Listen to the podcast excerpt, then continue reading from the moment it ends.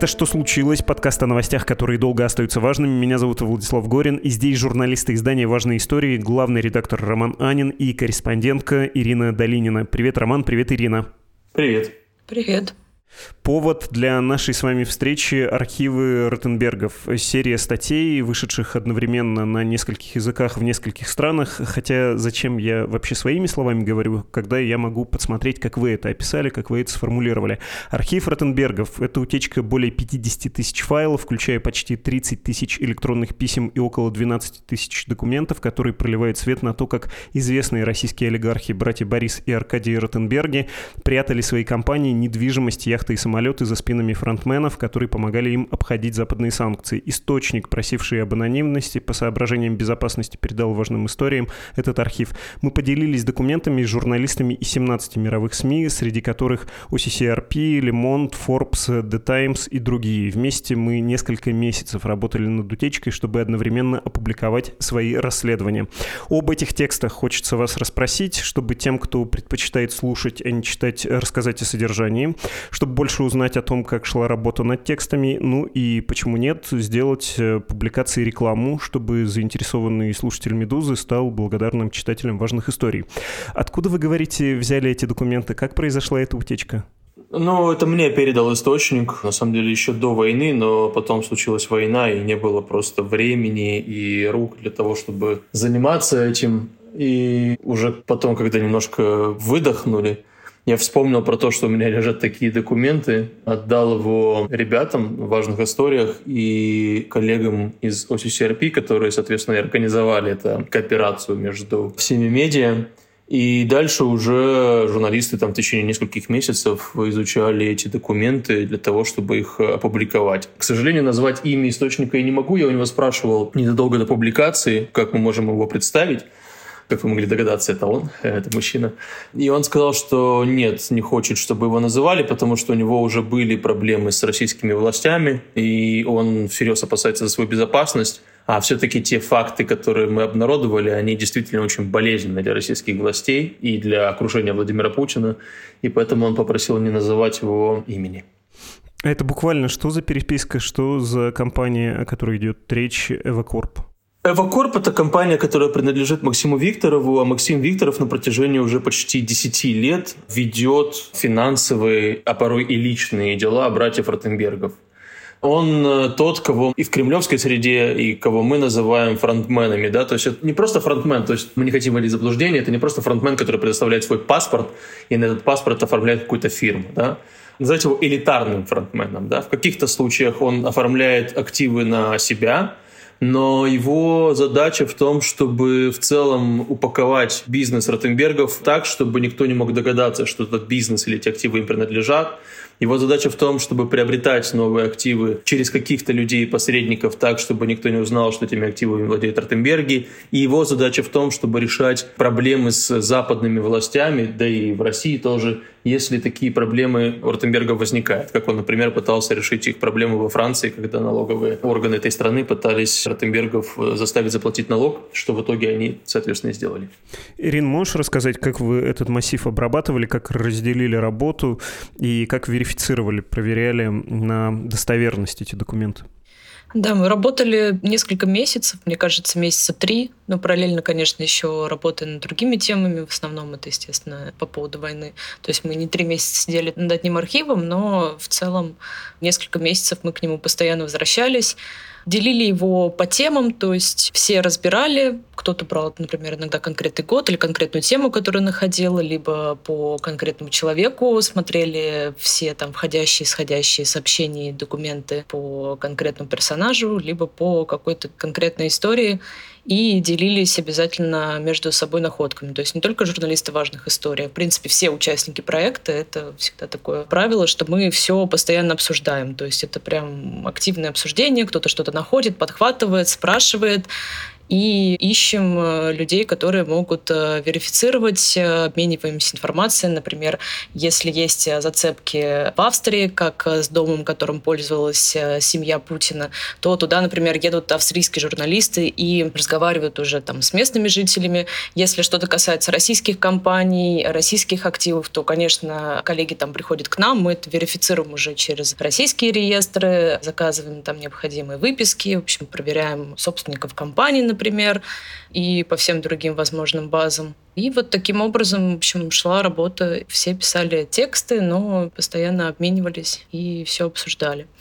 По поводу, да, документов. Есть разные документы. Есть иногда, когда ты понимаешь, что там и подпись, и в целом, что это действительно документы, которым можно доверять. Иногда это просто рабочие какие-нибудь таблицы, где просто что-то указано, и нам нужны дополнительные доказательства.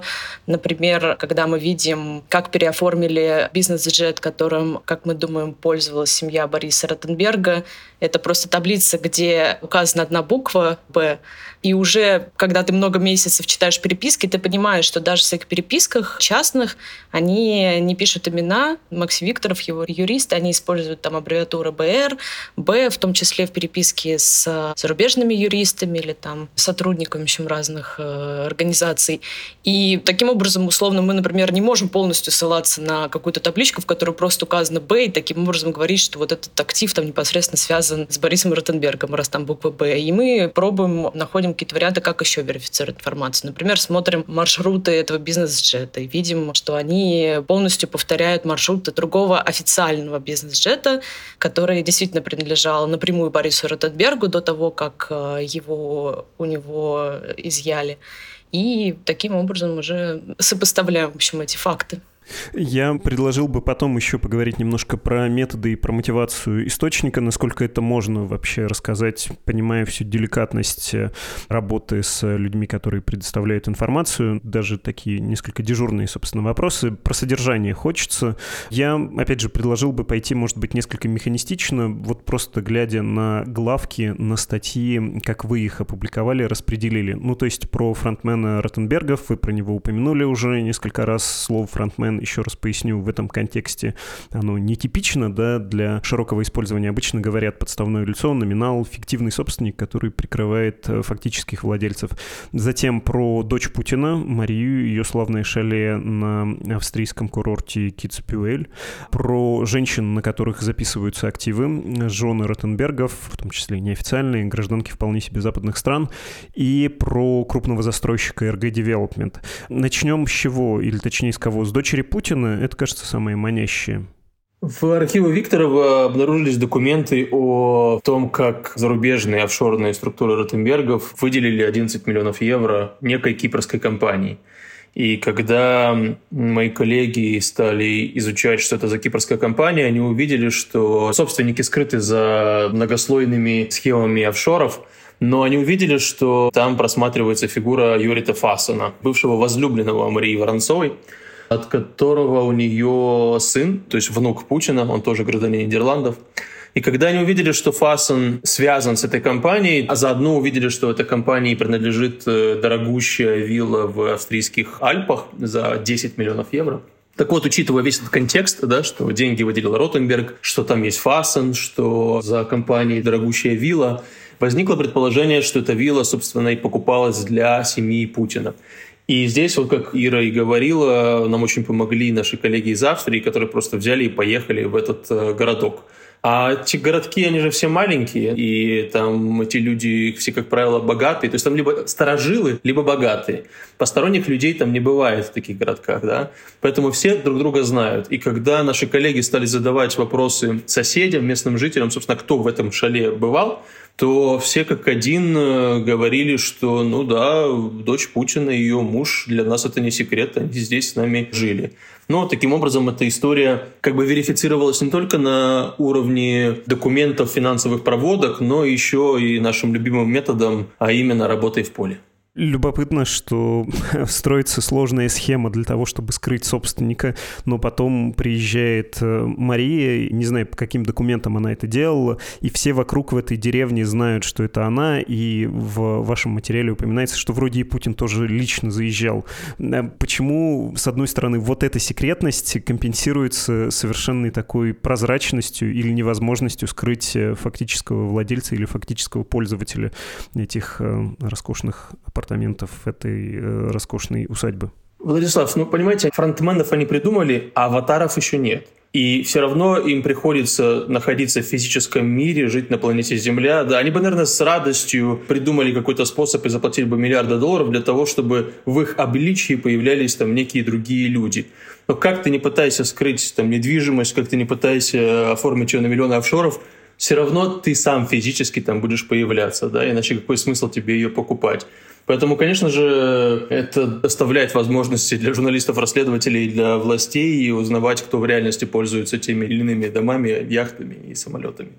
А правильно я понимаю, что после войны не ездит никуда семья Путина? Путин всех собрал в Российской Федерации, и это, в общем, такая довоенная реальность. Нашим коллегам из Австрии сказали, что да, после начала полномасштабного вторжения их там не видели. Давайте поговорим про ближайших номинальных владельцев. Я бы объединил тут и фронтмена Максима Викторова, и Марию Броднову, партнерка Аркадия Ротенберга, гражданка ЕС, и Карину Ротенберг, это жена Бориса Ротенберга, гражданка США. Они самые доверенные люди, с их помощью обходились санкции. Как это устроено типично, и можно ли как-то предположить хотя бы, какая на них часть собственности, часть операций, связанных с Ротенбергами и обходом санкций? Да, конечно, у нас в материалах подробно расписаны все активы на каждом человеке, на каждом а, фронтмене.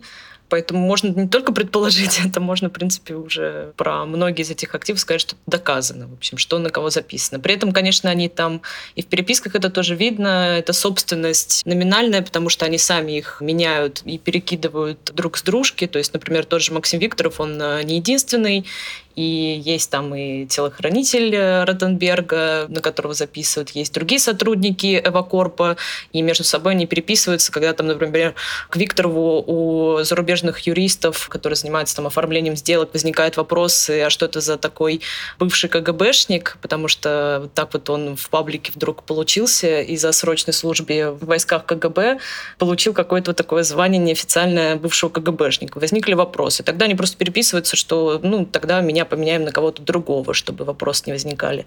Поэтому в целом все списки активов, квартиры найденные, виллы, джеты, яхты, что на ком, через какие схемы, у нас все это, в принципе, расписано, да, поэтому мы уже не предполагаем это.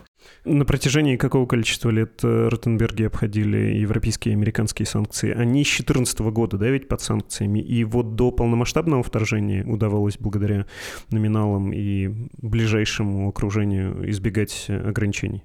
И Аркадий Борис под американскими санкциями прямо с 2014 года, после аннексии Крыма. Под европейскими с 2014 года был только Аркадий. Борис избежал этой участи вплоть, там, по-моему, до 2020 года. Мы точно не знаем, что происходило после 20-го, потому что вначале еще упомянули, что у нас э, архив переписки с 13 по 20 год.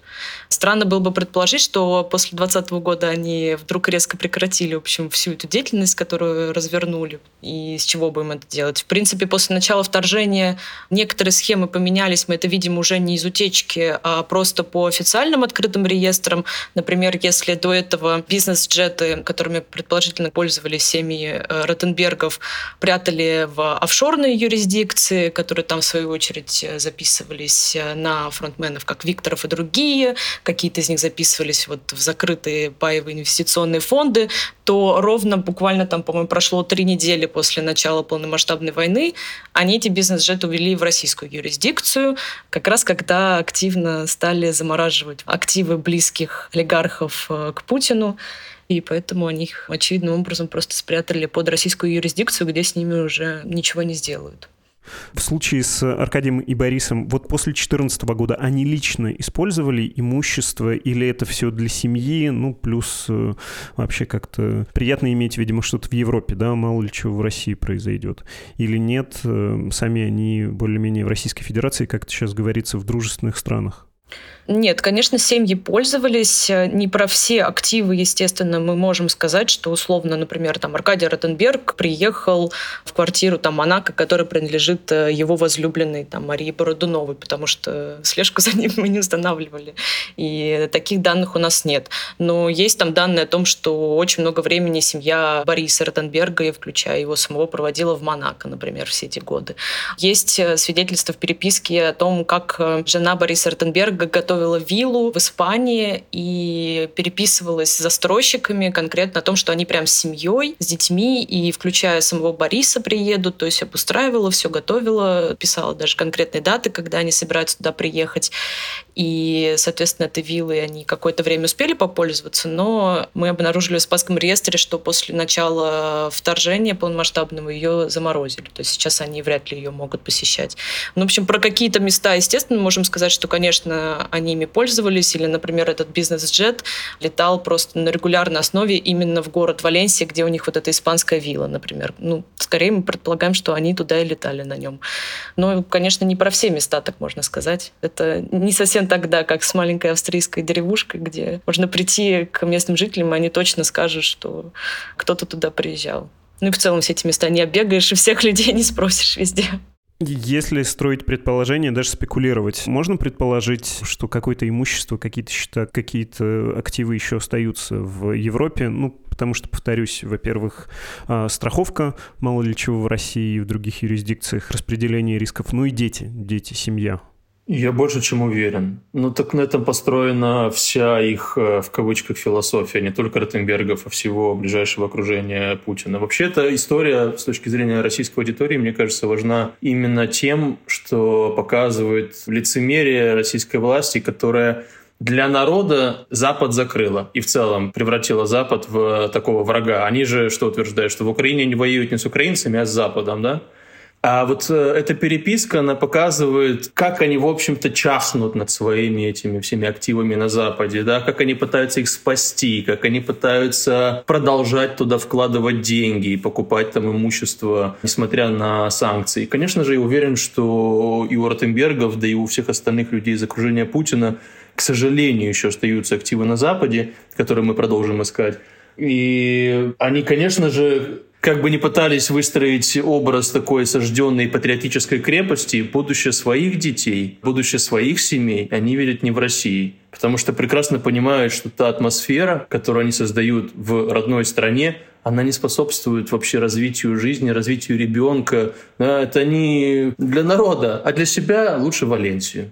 И, кстати, вот довольно примечательно именно история с Борисом Ротенбергом и как э, офис Максима Викторова пытался сначала доказать властям в Монако, что его интерес связан именно с Россией, и все основные активы у него в России, и вообще вот э, в Монако он редко бывает, и поэтому не должен там платить налоги на все предметы роскоши, которые у него там есть.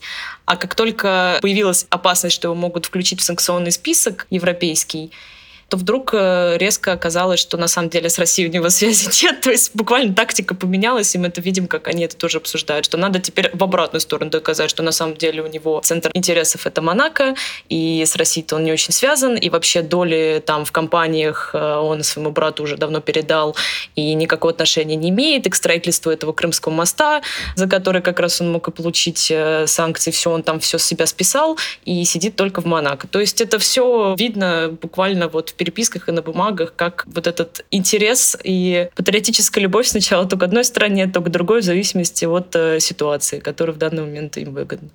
Что с активами, о которых э, стало известно, которым доступ был потерян, там же кое-чего заморожено, а что-то даже, кажется, за долги было изъято. Можешь, Ирин, ты про это рассказать? Кажется, ты лучше это помнишь. Ну, там не за долги изъято. ну, понятно, что у Ротенбергов есть деньги, вот, и поэтому у них не могут что-то за долги изъять. Но, например, с бизнес-джетами там получилась ситуация, видимо, для них болезненная и не очень приятная, просто потому что они не могли оплачивать кредиты за бизнес-джеты, потому что банки не хотели уже принимать деньги от компаний, связанных с санкционными лицами. И поэтому потом, когда они приобрели другие бизнес-джеты, они, соответственно, да, записали их уже на фронтменов, а эти фронтмены, чтобы просто как минимум минимум обслуживать эти бизнес-джеты, да, чтобы заказывать запчасти. Подписывали документы, сертификаты там, конечно, пользователя так называемые, где буквально такая клятва, что я такой-то человек заявляю, что не имею никакого отношения к людям санкционного списка, не работаю в их интересах, не связана с третьими лицами, которые с ними аффилированы, и дальше вот этот список, где братья Ротенберги указаны. Так они потеряли эти бизнес-джеты, потому что просто, да, не смогли закрыть кредит потеряли, вот э, это не было публично известно, это просто мы узнали, когда работали, что в целом, видимо, потерян доступ э, к вилле в Испании. Но опять же, как и сейчас одна из самых, на мой взгляд, интересных историй вообще с активами российских э, олигархов, вообще других приближенных к путинскому режиму людей, вот этот момент ареста, заморозки, то есть понятно, что доступ к этим активам на какое-то время потерян, но сами активы не факт, что потеряны. То есть бизнес-джеты, да, потому что их уже там дальше дальше продали, потому что они не смогли э, просто кредиты закрыть.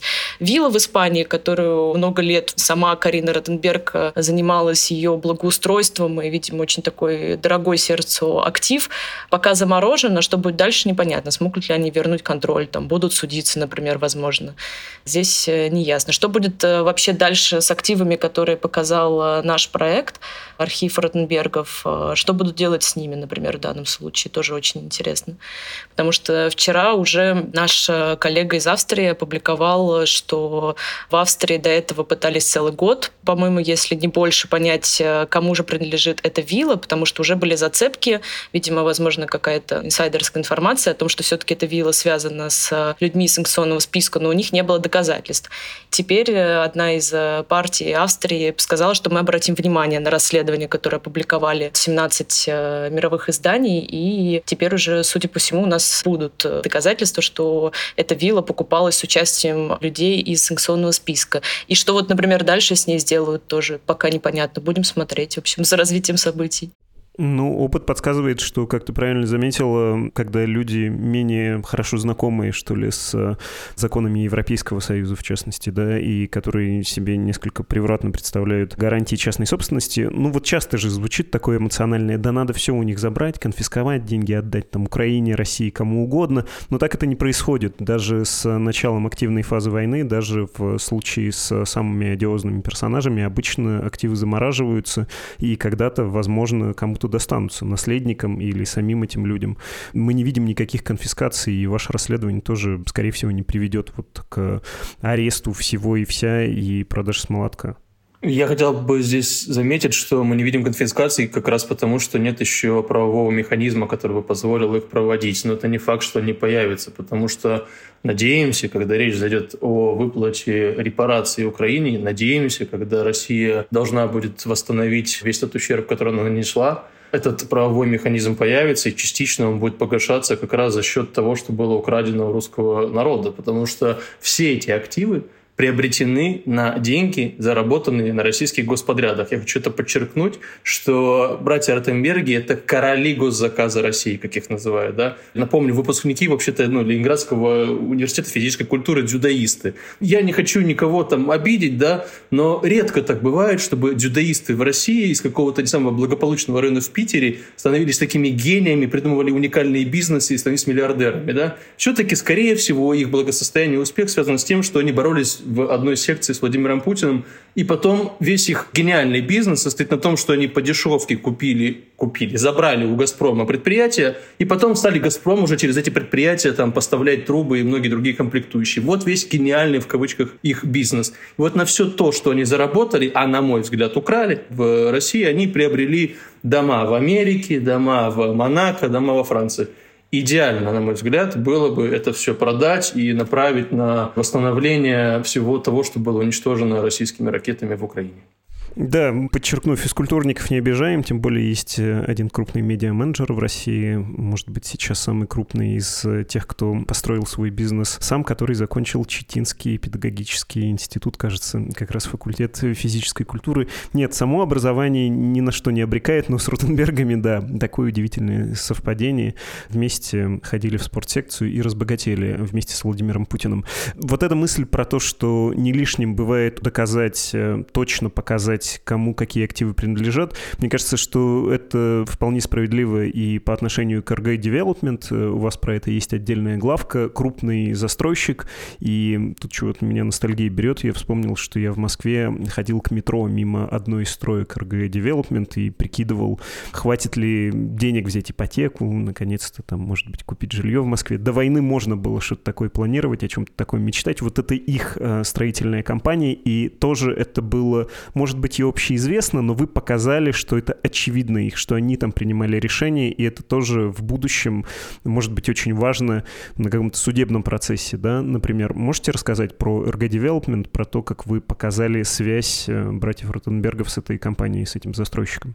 Да, Sergey Development изначально вроде бы когда компанию основали, в принципе, все деловые издания общались с представителями Ротенбергов, и казалось, что они не отрицают э, свою связь, хотя официально они не были названы владельцами или основателями, но при этом комментировали российским деловым СМИ свое участие.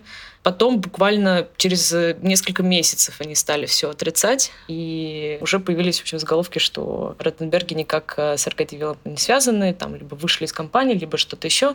В принципе, самая такая мутная история, самая мутная схема, которую они смогли организовать э, в России, она, в принципе, довольно легальная, она связана с закрытыми паевыми инвестиционными фондами, очень-очень удобная схема, потому что собственников, да, пайщиков этих фондов никто не раскрывает, то есть они закрытые.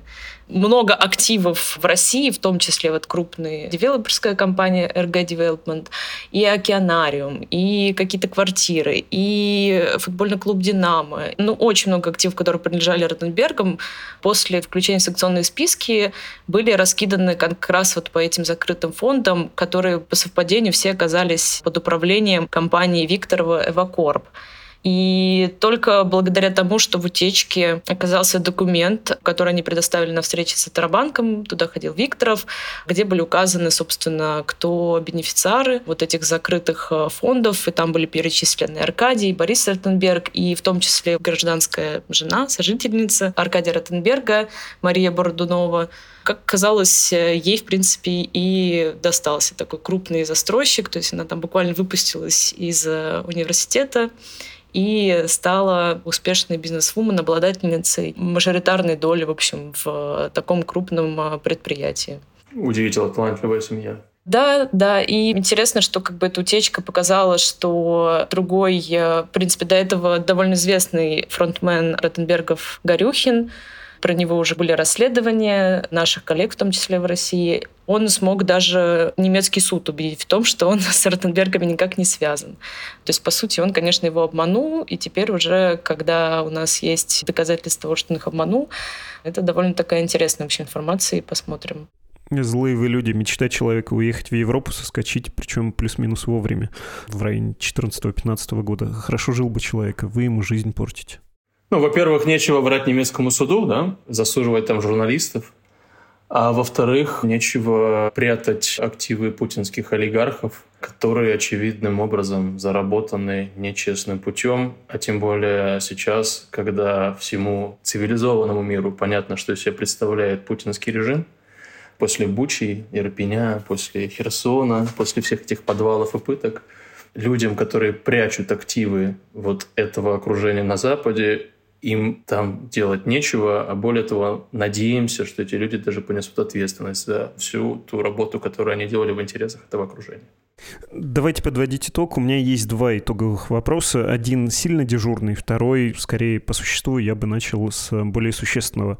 В итоге, что вы и мы вместе с вами узнали о братьях Аркадии и Борисе Ротенбергах, давних друзьях Путина, чего не знали раньше? Что они богаты, что они держатели денег Путина, что у них большие возможности для игнорирования всяких санкционных ограничений. Большой привет, да, передаем всем россиянам, у которых проблемы со счетами и поездками по всему миру, в первую очередь в Европе.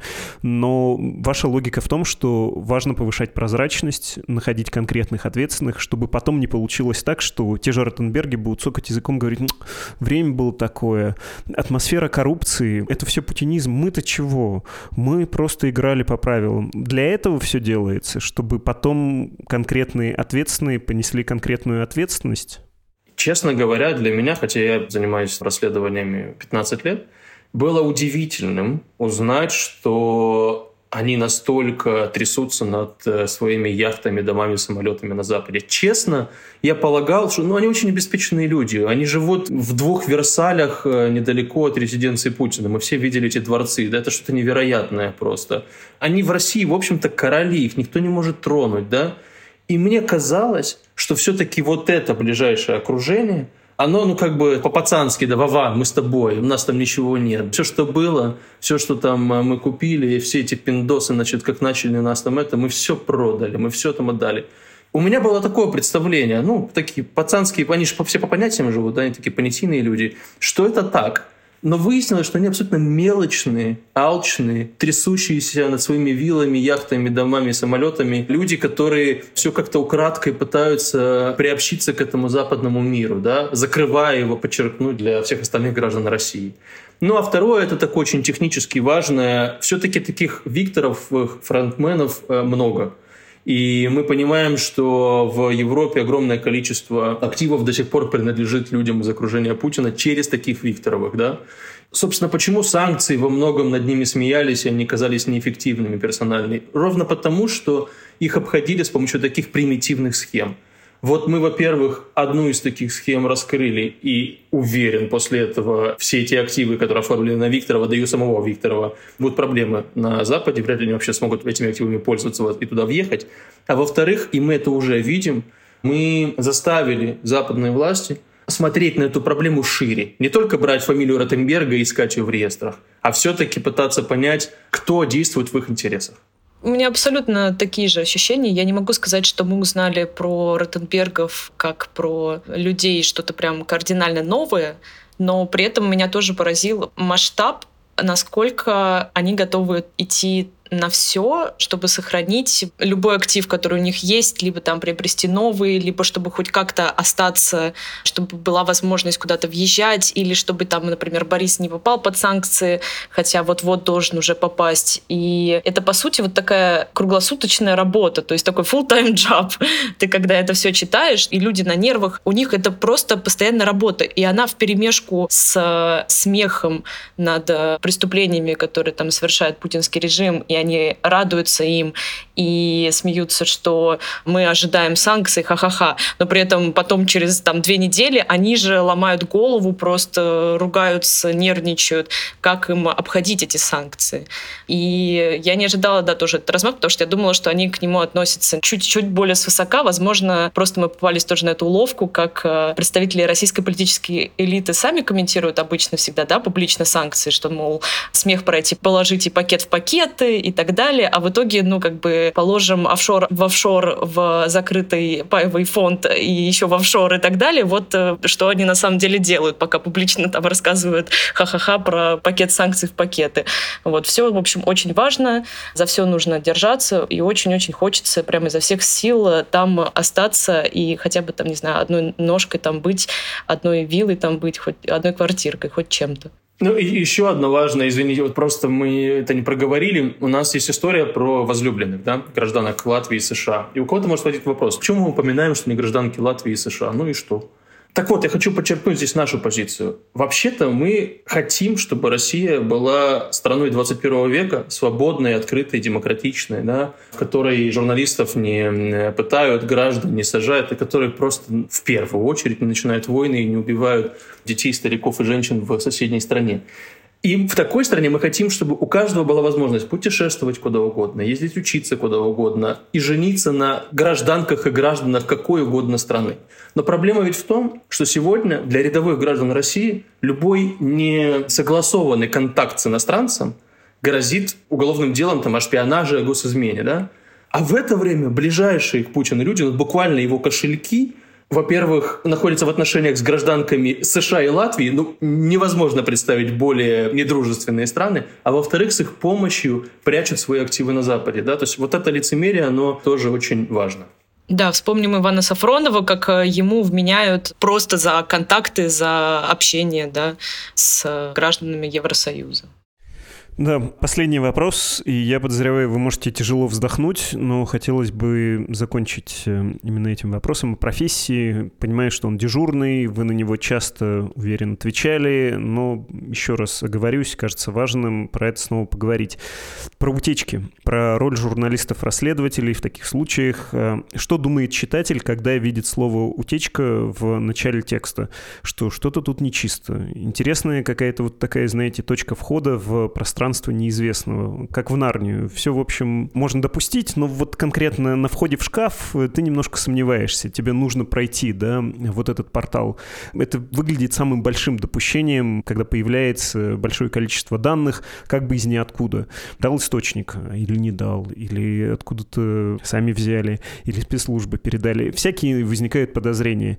Немножко плод отравленного дерева, да, такой материал, и герои таких публикаций, и или пропагандисты, прочие пиар пиарщики, если считают нужным на это отвечать, именно в эту точку обычно и бьют. А, это слив, Б в чьих-то интересах, В доверять ему нельзя, там не пойми что, в числе правдоподобных каких-то или похожих на правду фактов, может быть вполне вписано всякое. Короче, бумажки и компот, и вообще замок на скале с аквадискотекой, конечно, мой, но вот эти вот э, лжецы и бездари все переврали, потому что хотят запачкать людей, которые искренне служат России, по, естественно, заказу темных сил, которые на злобно гнетут откуда-нибудь из Вашингтона. Что про это думаете? Какой ответ себе даете в минут сомнений, ну и читателям? А, во-первых, утечка утечки рознь, и в данном случае это не то, что нам прислал кто-то анонимный на почту, это человек, которого я знаю, ну, то есть это была еще некая работа проделана журналистом для того, чтобы эти данные получить и уговорить источник эти данные передать. Во-вторых, мне кажется, что вообще этот вопрос о том, утечка, как к этому относится, он скорее волнует журналистов, аудиторию он волнует в меньшей степени. Ну вот мы не первый раз уже публикуем громкие расследования на основе утечек, и я что-то не видел большого количества комментариев со стороны аудитории в Ютубе, в наших соцсетях о том, что «а, это утечка, мы этому не доверяем». Это мы очень много по этому поводу паримся и думаем. Почему мы по этому поводу паримся? Ну, потому что у нас есть стандарты, и в рамках этих стандартов, конечно же, к утечкам повышенные требования верификации. Безусловно. Так мы эти требования соблюдаем. Слушайте, 60 журналистов из 17 мировых изданий занимались в течение трех месяцев тем, что эти данные верифицировали. То есть больших печати и качества на эти данные поставить невозможно.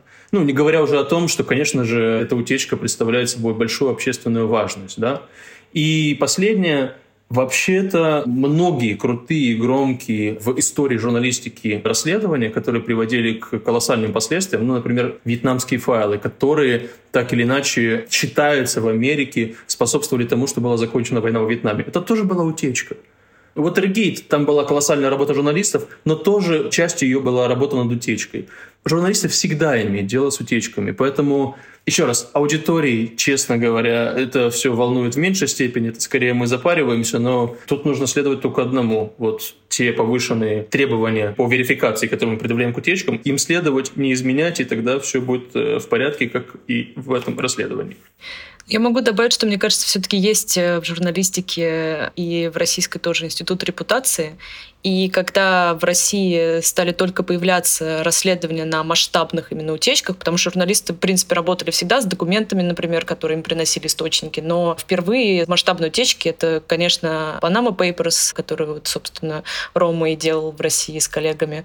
И тогда, наверное, это было в новинку читателю. И то, как это было сделано тогда Ромой и коллегами, например, да, в «Новой газете», и дальше последующие материалы, там, Paradise Papers, и как над этим работал консорциум там, из 100 журналистов по всему миру, он доказал, что этому можно доверять. Потому что даже, например, когда люди увидели, о господи, у них э, доступ к миллионам документов с персональными данными людьми, и там и паспорта, и их, и подписи, что же они с этим сделают? И консорциум вышел и публично заявил, что мы не осуждаем, что у человека может быть офшор, или, например, с российской позиции тоже говорили, что люди прячут свой бизнес в офшоры просто, чтобы у него их э, не отжали в России.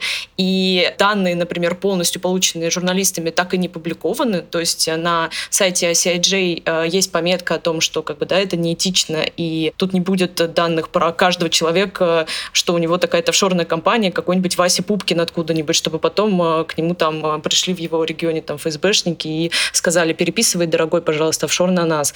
Поэтому это уже было доказательством, как эта работа была проделана. И с каждым новым расследованием аудиторию все больше уверяли, что с этим можно работать. Потом вторая волна, мне кажется, которая, возможно, она точно довольно активно обсуждалась в журналистской среде. И мне кажется, по комментариям, когда я замечала на Ютубе, у людей тоже возникали какие-то вопросы. Это была наша история про бывшего мужа младшей дочери Путина Кирилла Шамалова, потому что тогда это тоже была очень громкая история, которая была основана только на переписке, и в отличие от утечек с офшорными регистраторами, там какая-то была новая волна обсуждения, а вообще этично ли читать чужие письма.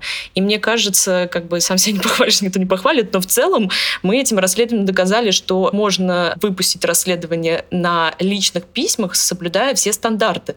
Потому что прочитали мы там гораздо больше всего, и соблюдая эти стандарты, много всего не написали, даже чтобы там э, условно получить лайки и больше просмотров, их и поймут на чем-то. То есть мы оставили только те факты, которые мы могли доказать там, с помощью каких-то других документов, только общественно значимые факты. Мы не спекулировали, не использовали личную информацию, которую узнали о человеке, чтобы, например, э, ну, опять же, да, получить, например, больше просмотров и так далее. То есть каждый раз вот работаем такими утечками, а важная история, сначала команда, условно, Ромы там в «Новой газете», теперь это важная история, она всегда участвует во всех таких э, утечках. И, по-моему, еще ни разу не было, чтобы нам задали вопрос, этично ли это, и мы не могли материалом на это ответить, что это было этично, потому что даже сейчас открываем материал, у нас там сразу огромная кнопка «факт-чек», и люди увидят слово «утечка», даже если оно их триггерит и смущает, дальше они начинают читать материал, и они не чувствуют, что мы, используя, например, язык ботов, которые там прибегают к нам на YouTube, копаемся просто в грязном белье и это публикуем. Ну, какое грязное белье? Посмотрите, у нас тут документы и подтверждения из открытых пока еще российских, например, реестров или зарубежных. В общем, в целом, мне кажется, что в данном случае мы доказываем, что можно работать э, с утечками так, чтобы публиковать именно общественно значимую информацию и не использовать во вред э, любую информацию, полученную таким способом. Спасибо большое, Ирина Долинина, Роман Анин. Важные истории. Спасибо. Спасибо вам. Рискну занять еще немного вашего времени, чтобы рассказать об одной важной вещи. Уделите полторы минуты и письма. Потом почитаем ваши письма.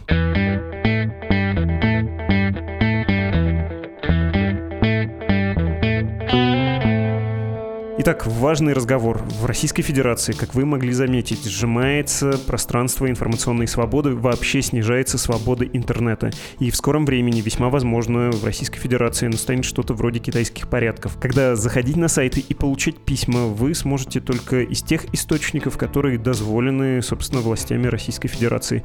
Что можно сделать уже прямо сейчас? Во-первых, приложение Медузы установите, обновите. В прошлом эпизоде я говорил, почему это важно и как можно скрывать скрывать, что вы им пользуетесь. Кроме того, в вашем распоряжении для того, чтобы держать связь с Медузой и в экстренный момент понять, как сориентироваться, какой новый источник получения информации от нас задействовать, лучше уже теперь подписаться на все доступные вам соцсети с VPN и без. Мы есть везде. Правда, не все наши публикации показываются в России. Кроме того, есть дружественные нам рассылки Сигнал и Кит. Хорошо подписаться. Еще Telegram. Вот про него хочется поговорить сегодня побольше. Это и соцсеть, и мессенджер одновременно, и в общем-то, хороший, пока что законный и отлично работающий способ читать «Медузу». Наш основной канал там называется «Медуза Лайв». Пишется сначала по-русски «Медуза», а потом после тире латинскими буквами «Ливия». Кроме ссылок на наши материалы, там, в общем-то, есть отдельный контент, который делает специальная команда. Часто, кстати, оперативнее, чем «Большая Медуза». Мы над этим работаем, но тут скорее «Медузе» нужно догонять телеграм-канал, а не наоборот, не отставать. Ну и что касается подкаста «Что случилось?», мы туда выкладываем файлы под подкаста. Вы можете их выкачивать, можете откладывать на потом через функцию сохраненные сообщения. И мне лично, конечно, обидно, что вы слушаете в Телеграме, поскольку мы не видим никакой статистики прослушивания подкаста, что случилось в Телеграме. Но, с другой стороны, я искренне рад, что и такой способ есть, и он тоже придает некоторой устойчивости нашему с вами общению, вашему прослушиванию нашего подкаста. В общем, это и был тот обещанный разговор о том, как оставаться на связи. Мне кажется, он очень важным, и я буду продолжать. В чем-то буду повторяться, снова и снова рассказывать про приложение, про телеграм-канал, про другие средства, читать «Медузу» или дружественные нам издания. А теперь тоже необходимые слова о том, как нашей редакции оставаться на плаву. Российская Федерация, как вы, конечно, знаете, лишила «Медузу» возможности честно зарабатывать. Остается просить о вашей добровольной поддержке, то есть просить вас бескорыстно нам помочь и агитировать за то, чтобы вы просили других людей это делать, особенно людей из иностранных юрисдикций, для которых это и безопасно, и просто, поскольку из Европа и США никакие платежные системы не ушли, в отличие от России, и там можно заплатить буквально просто вот карточкой. Безопасный и, в принципе, функциональный, единственный функциональный способ поддержки из Российской Федерации — криптовалюта. Адреса, на которых есть инструкции и формы оплаты — support.meduza.io и save.meduza.io. Ну и вот теперь, наконец, переходим к нашему с вами душевному заочному общению, дружбе по переписке. Вы пишите, кстати, свои сообщения на адрес подкаста собакамедуза.io. И раз уж мы далеко не ушли от разговора про приложение и про то, как Медузу читать, я в прошлый раз говорил в понедельник о том, чем хорошо приложение, и вот нам написала слушательница, подписавшаяся так, с любовью В. В пишет. Добрый день, Владислав. Спасибо большое вам и команде подкаста за вашу работу. Мы слушаем вас по вечерам с большим удовольствием. Спасибо всей Медузе. Донатили вам, пока в России не отключили банковские карты. Собралась вам написать, когда вы сказали, что приложение Медузы научилось мимикрировать, чтобы не привлекать внимание стукачей. Я чуть не расплакалась от вашей заботы. Мы обожаем вас за то, что вы заботитесь о нашей безопасности. А что вам ответить, дорогая вы? Великий у нас отдел дизайна показал им ваше письмо, и там сообщение теперь красно от лайков сердечек. Кто-то из отдела дизайна написал краткое «все не зря», кто-то просто добавил «ар». Ну, то есть вы нам любовь вернули, и ее стало больше. А то, что отдел дизайна так немногословен, краток, вздыхающий и ограничивается графическими знаками, смайликами, ну так что ж, они же визуальные люди, могут «ар» или могут смайлик. Без подписи письмо. Спасибо за выпуск про кружок. С одной стороны, безумно жаль, что организация закрылась, с другой стороны, есть понимание того, насколько много прекрасных людей в России и насколько ужасна текущая политика государства по отношению к любым формам самоорганизации и инициативы. Несмотря на нерадостный повод, по окончании выпуска у меня осталось светлое впечатление и какая-то неосязаемая надежда на будущее. Благодаря именно таким людям в наше непростое время подпитывается надежда на прекрасную Россию будущего. Будучи в России, я активно помогал финансово многим НКО, но сам физически в их работе не участвовал, за что порой сам себе винил. Самым сложным было отказаться от ежемесячных пожертвований, душа разрывалась, когда это делал. Причина простая. Уехал из России в одну из недружественных стран, потерял работу. Сейчас жизнь постепенно налаживается и хочу найти способ, как можно продолжить донатить небольшим НКО, работающим на территории России. Учитывая, что я теперь могу переводить только евро из иностранного банка, у получателей могут возникнуть проблемы. Может быть, подскажете, как это безопасно сделать? Кстати, Медузе я уже доначу. Спасибо за вашу работу. Спасибо за то, что поддерживаете. Персональное каждый раз поражаюсь и радуюсь, что вы настоящие свои живые деньги отдаете нам, потому что так нас цените. Мы вас, конечно, тоже ценим в ответ, но все равно для меня это что-то из области фантастики. Трогает за сердце всякий раз. Ну, так вот, вы спросили, могу ли я подсказать, как помочь НКО России? Могу. У Медузы был об этом текст, ссылку оставим в описании к эпизоду на сайте и в YouTube. Он называется «После 24 февраля многие российские благотворительные организации оказались в очень трудной ситуации, в том числе те, что выступили против войны. И там приведен список, и есть организации, которым можно заплатить через их партнерскую сестринскую организацию в Европе, и они как-то там сами уже переправляют это в Россию. Другое письмо. Это опять Флин и очередной транш криптовалютной помощи. Флин, персональное спасибо за вашу поддержку. Оставайтесь с нами. Вы пишете в письме. Есть пара предложений. Порой вы так быстро читаете письмо, что оно звучит как зажеванная пленка. Мне кажется, ничего страшного не произойдет, если подкаст продлится на минуту дольше. Хорошо, прямо ваше письмо. Буду дальше читать помедленнее. Спасибо, что указали. Второй пункт, о котором вы написали. Вы несколько раз обсуждали поведение россиян во время войны с социологами, но пора бы пригласить психолога и рассказать слушателям о таких вещах, как эксперимент Милгрэма, Стэнфордский эксперимент, эксперимент Аша и другие исследования, давно показавшие, что люди в принципе склонны подчиняться авторитету группе роли в обществе. Так уж мы устроены, и россияне принципиально не отличаются. Мне кажется, хорошая мысль про психолога, но чуть по-другому я бы все это повернул. В целом мне нравится. Следующее письмо, точнее пара, о понедельничном эпизоде про рынок оружия. Первое из посланий от Владимира. Предыдущий выпуск подкаста про рынок оружия был очень здорово сделан, и тем сильнее резанула фразу уважаемого Павла о системе образования в Турции и о том, что никто не посмеет тронуть учителя в Турции. А Турция разнесла гюленовскую образовательную систему, которая как раз была выдающимся примером образовательного подхода. Чтобы не быть голословным, недавно из тюрьмы вышел один мой учитель, несколько других вынуждены жить за границей, и въехать они не смогли даже к своим после землетрясения. Им даже не пришлось делать какие-то заявления, чтобы стать нежелательными персонами. Согласитесь, в России репрессий против неправильных учителей не было с 30-х. Ну, хочется почему-то мрачно заметить, то ли еще будет, но мы не про Россию. Да, Гюлен, вы в целом правы, Павел уверен про это тоже знает. но еще он все-таки обращает внимание на то, что нынешняя турецкая система образования конкурентнее российской. Надо бы почитать что-то на эту тему. Не берусь утверждать, взять чью-то точку зрения, но спасибо за ваше уточнение. Другой слушатель, он подписался С, тоже про выпуск о рынке оружия. Выступлю в традиционном жанре слушатель возмущен экспертом по поводу вашего выпуска об экспортном потенциале российского ВПК с Павлом Лузиным. И дело даже не в том, что эксперт просто упивается своим нахождением на стороне силы, даже неправильной стороны истории, а в принципе мощи. Не согласен, мне кажется, что никакого упивания там нет, но Паша действительно искренне переживает за то, что происходит в России, и понятно, как и многие не поддерживают эту агрессивную войну. Впрочем, тут мы, кажется, спорим о восприятии. Да? Вы дальше пишете. Павел убеждает, что устаревшее российское оружие себя плохо показало, сплошная антиреклама никому теперь не нужно на экспорт и так далее. Но вообще-то оно показало, что может тащить на себе тяжелую кровавую войну даже против более технологичных вооружений противника. А что еще нужно основным покупателям из арабских стран, субсахарной Африки и из Азии? По такой логике, это антиреклама как раз для западной техники. Это же она все не может победить ущербных, да еще и горит точно так же, как видно по кадрам украинского контрнаступления. Но вряд ли покупатели вооружения вообще не знают, что танки горят от попаданий, поэтому аргумент Павла об антирекламе рассыпается. Российский ВПК показывает чудеса изворотливости и адаптивности, а критикуемые Павлом пользователи российского вооружения быстро учатся на ошибках, и их опыт противодействия более совершенной технике НАТО тоже найдет своего покупателя. Мне кажется, что вы строите свои размышления на отдельных и сильно утрированных пунктах. Это, во-первых. А во-вторых, хотел бы я сказать, во-вторых, ну понял, что это будет очень длинный разговор. Давайте вот в следующий раз, когда Павел к нам придет, мы с ним про это отдельно поговорим. Я этот ваш упрек постараюсь запомнить. Всем, кто еще хочет высказаться, написать свое мнение, упрек или комплимент, поделиться любовью, это мы тоже любим, отправляйте послание на ящик подкаст собакамедуза.io. Вы слушали «Что случилось?» подкаст о новостях, которые долго остаются важными. До встречи. thank you